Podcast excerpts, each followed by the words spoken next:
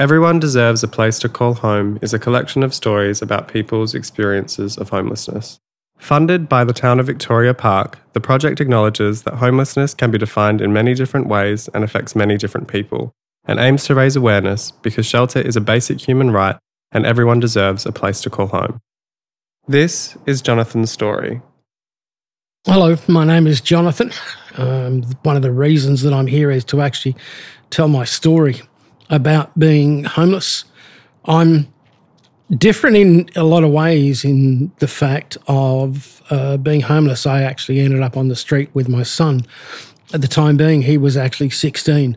But the other difference also is the fact that I am East Coast educated. We're private school. I then went to university, uh, did my degree in science, and then I joined the Royal Australian Navy. Um, after several years, I got a medical uh, discharge from the Navy for a, a busted shoulder. Um, but after several years in regards to running around Australia with a lot of stuff, um, I ended up jumping into the IT bandwagon and became a engineer. So uh, putting together a lot of hardware, putting together a lot of software, and developing systems right throughout the East Coast. I worked for Telstra for well over six years uh, doing a lot of LAN and WAN stuff in the early days of computing. Uh, then I got into project management, and I became uh, one of the uh, one of Sydney's um, determined project management. So I used to jump in and uh, uh, change things around as as required. contracts became a little scarce, so I moved up to Brisbane, then again moved to Darwin looking for some mining work, and uh, then found myself without a contract uh, as the uh, IT work within the Northern Territory completely dried up. I was paying 550 bucks in rent, um, had no work, and then uh, uh, had to go and live in my car. And my son at the time being was 16, came to live with me, and the two of us um, ended up running around Darwin, 34 degrees during the day, 33 degrees at night with all the mosquitoes. So it wasn't exactly a nice, easy going uh, with everything happening. Uh, then I got a job and um, I was an operations manager for one of the companies there. Um, my I would drive to work, give the keys to the car to my son, go and have a shower at work at 7.30 in the morning because they had showers there and uh, then start work and usually work from 7.30 8 o'clock right through till 5.36 when my son had come and pick me up. He didn't have a driver's license but we had no choice because we had nowhere else to go. Um, i was into my eighth week at the actual company itself and i had a bit of a breakdown. I told HR that I was actually still homeless she told the general manager. The general manager told my boss. My boss hauled me in and drew me over the coals. How in the world can you be homeless and be a manager in charge of seven people? Trying to explain that I come to work, put on my suit, and showered and changed, and everything was fine, then left the place, and all we did was live in the car. A week later, I got sacked. So we took all we had uh, that could fit in the car, and it was a toss of a coin whether we drove east or west, and it was go west, young man. So we did. We travelled from Darwin all the way down to Perth, and we joined the crowd down here in Rockingham um, that were actually homeless. So I'd spent 18 months in Darwin at the time being for being homeless. Um, but what I want to talk about is not the actual time itself that we were homeless for, because my my episodes are very much the same as everybody else who was living on the street and living in a car. Rough sleeping is not great. There's a lot of things that do happen to you in regards to, you know, the um, the boggy boys, whatever you want to call them. They come and throw bottles at you, uh, cause problems. I got beat up twice. Um, but there's a lot of things that happen while you're actually homeless that cause a lot of trauma. But what actually happens is that while you're in those circumstances, my perceived emotion on it is that the body actually holds itself together. And as the body realizes that you're in a trauma situation, it actually encompasses or cocoons you to a state that you become uh, sanctified day in and day out. And it's not until you actually get into another house or get off the street that the body says, Oh, that was a relief, and it lets go. Now, in my case, um, what actually happened was that I remember vividly the lady actually uh, showed me uh, one of the houses I was looking at. And uh, we'd been on the street for 32 months come the time that we went, December 2014. And I said, This is nice. You know, can we put an application form in to take it? And she said, You don't have to, it's yours. Uh, I just collapsed to my knees and cried. It was an emotion that I remember vividly, in that I'd finally found a place for my son and myself. Being a parent and being responsible for your kids and taking them through two and a half, nearly three years of actually living on the street was an emotional drain to the stage where we were seriously suicidal.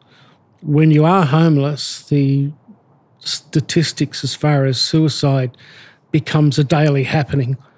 It is an emotion and a problem that runs dramatically through those that are actually living on the street. But getting on with it, what actually happened after um, we got a house? Um, we moved in, it was a Department of Housing complex. So I moved into that. Um, they had put my son into uh, the Salvation Army complex in Northbridge at the time being, mostly because the fact that he tried suicide, tried to hang himself uh, several weeks beforehand. So they thought, uh, keep him away from me for the time being. Try and get him some a bit more stability. Unfortunately, the stability with him didn't work out. They actually exited him uh, after three months, so he moved straight back in with me. Um, it wasn't long until I started to have serious uh, esophageal problems. They actually discovered in 2015 that I had uh, very close to esophageal cancer. And that's one of those that you basically stick your head between your legs and kiss your bum goodbye. Uh, there's not much recovery from esophageal cancer at all. So in 2017, they operated. Um, they cut my esophagus completely out and cut my stomach up and moved my stomach up to my throat. Uh, the problem that I had after that was that my stomach just didn't work. There's a nerve that runs directly into the stomach called the vagus nerve. Now, with that cut, my stomach was unable to digest the food, so I had what was called gastroparesis. And then you combine the gastroparesis with diabetes, and your sugar levels are absolutely all over the place. And it was very, very hard to make changes and combine what's going on. Anyway, moving on from that, uh, the second major operation I had was in 2017 with an MRI done on my neck after realizing I had a few problems on my body as far as uh, touch and sensation was concerned. They discovered that I had a crushed spinal cord um, in two places. One was completely crushed with very minimal um, flow through the actual cord itself, and the other one was a bit of a bump. So the only way to actually fix it was to do what's called a laminectomy. Now, it was 2017 they actually discovered it, but it was only just before COVID closed everything down that they actually put me into the operating theatre in 2020.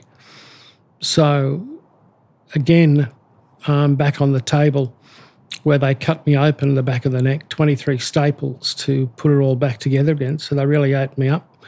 They got the drill out for C5 and C6 and hammered away with the drill to separate the actual uh, bones themselves to allow the spinal cord to expand. And they took the lamina out from C3 right through to C7. So it was quite a major operation. It was about two and a half, three hours on the table for that. Um, and then I found after the actual operation that my uh, sensation had deteriorated quite rapidly, um, along with being a diabetic. Um, what is called sock and glove uh, sensational loss or neuropathy, um, peripheral neuropathy, which I then suffered from. So my legs and my arms um, were losing sensation completely, so I couldn't feel anything. I lost a lot of muscle tone within my hands and my legs as well. Um, so, the basis of those two major operations that I'd had, in order to align the fact as to they came from living on the street, it, it's obviously very hard to get a doctor to compute that such medical evidence is the fact of living rough.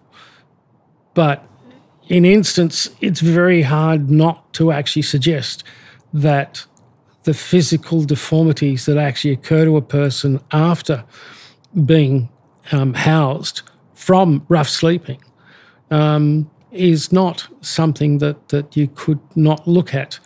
Uh, my third major operation, and again, I was very, very lucky in this case that it actually did come up. And I had a heart attack on April the 7th, 2022, this year. Um, bit of a tone in the chest. Didn't know what it was, but it was different to the other pains that I get. So I went up to the hospital. Uh, my son decided that I had to go, I must go. So I did, and then discovered that yes, I had had a heart attack. Um, so in Rocky Hospital, they booked me in to go to Fiona Stanley, and I had to wait a couple of days. In the presence of all the people in Rockingham Hospital, I ended up having a diabetic coma when my sugar levels completely dropped. And I was very lucky the nurses came round and saw me flopping on the bed. Um, but my sugars were that low, they had to put gel packs into me. I had had several diabetic comas beforehand, in one case, the ambulance had to come to the house. In other cases, the ambos um, did actually fix me up. But this was actually one that I'd had in hospital itself. If I had not gone through with the surgery, the heart surgery for uh, after the heart attack, they have said quite clearly that I would have had a major and would have died. But it's just one of those things where you've been lucky and even as far as my esophageal cancer is concerned, it was either a matter of actually having the operation for that, or again, esophageal cancer would have taken my life. Um, as far as my neck was concerned, either have the operation or I would have been paralyzed from the chest down. Now, the heart surgery in going on for this year is still causing a few problems. Nothing major that um, I can't uh, deal with but I did have four vessels that were completely cleaned out. Um, more than likely because of the fact that my diabetes was unregulated and uncontrolled. And that was more than likely because of living on the street. You were dealing with the fact of trying to feed yourself, feed my son. Uh, we got fed three times a week by particular uh, services and agencies. Salvation Army in Rockingham was one for Tuesday lunch. Um, Thursday nights was soup van, and Sunday nights was soup van. Any other time we wanted food, we had to go and get takeaway. Uh, I did have a small burner kit, so we did and were able to cook uh, tea, boil water for cups of tea, cups of coffee, um, and everybody pitched in where you could.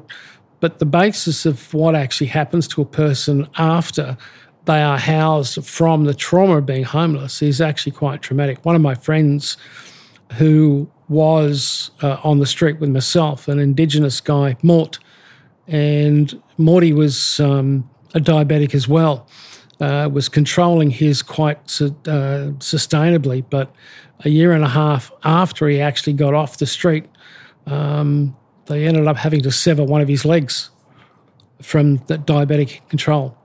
Uh, six months later, he lost the other leg.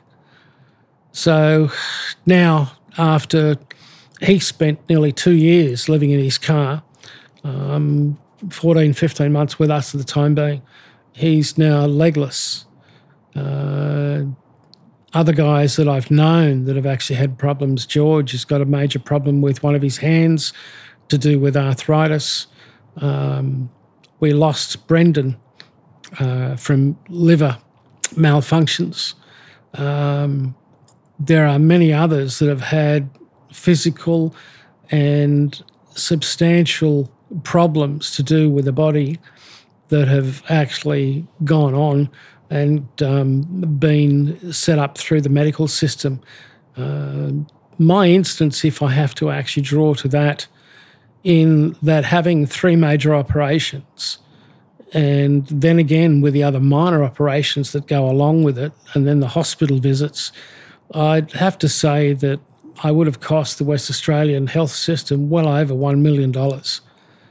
Now, instead of actually spending a million dollars on one person as far as their physical health is concerned, $20,000, $30,000 to ensure the fact that they have a house, and the government saves a hell of a lot of money in doing something quite substantially within that particular facet.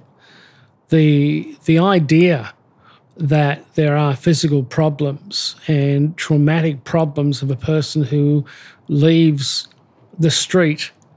And I'm talking here mostly about the rough sleepers, um, with no disrespect to those who are determined as being homeless and end up being couch surfing or actually have um, housing problems. Those who are rough sleepers endure a lot of problems physically and mentally moreover than almost anybody else.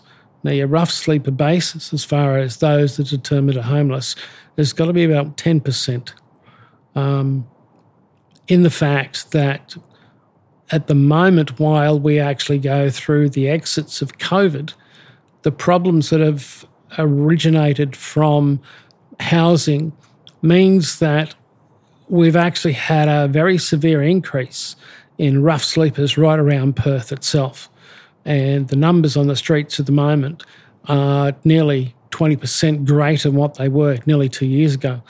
When the um, Perth Council did a stat quite recently, they were astounded to find the figures of the number of people sleeping on the streets uh, just in the Perth CBD was around the 140 to 150 mark. Now, you've got to say that in that particular count, there are many, many others that would have drawn themselves away from being counted and would not have been found.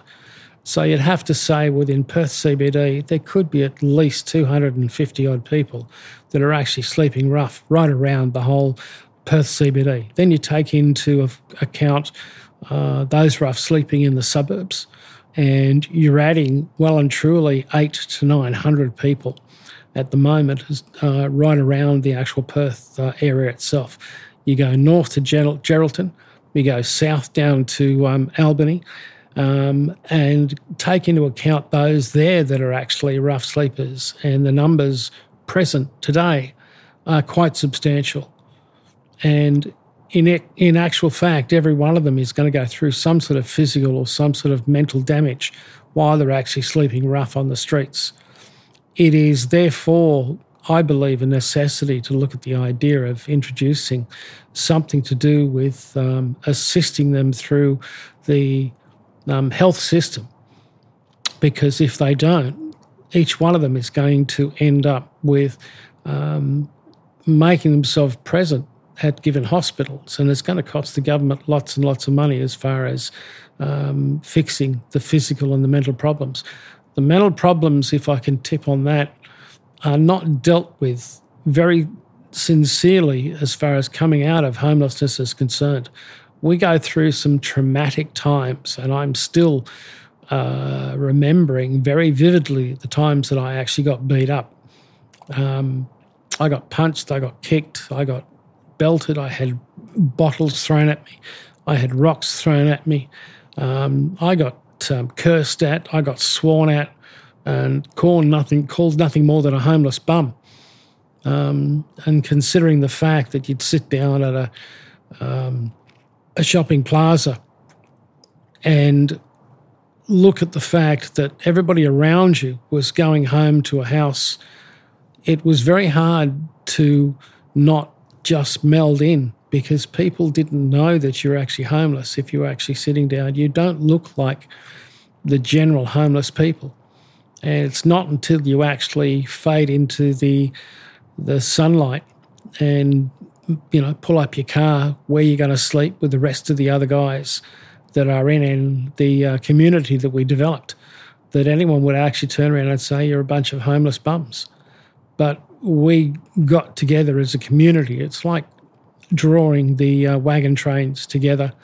We pulled the cars in, we set them up, and that's where we went to sleep. But we still got disturbed. We still had strangers walking in through the middle of the night and either yelling abuse at us or just driving around and driving out again. The the aspect of trying to go to sleep at night um, became actually quite traumatic for us, where we were not able to sleep properly through the night.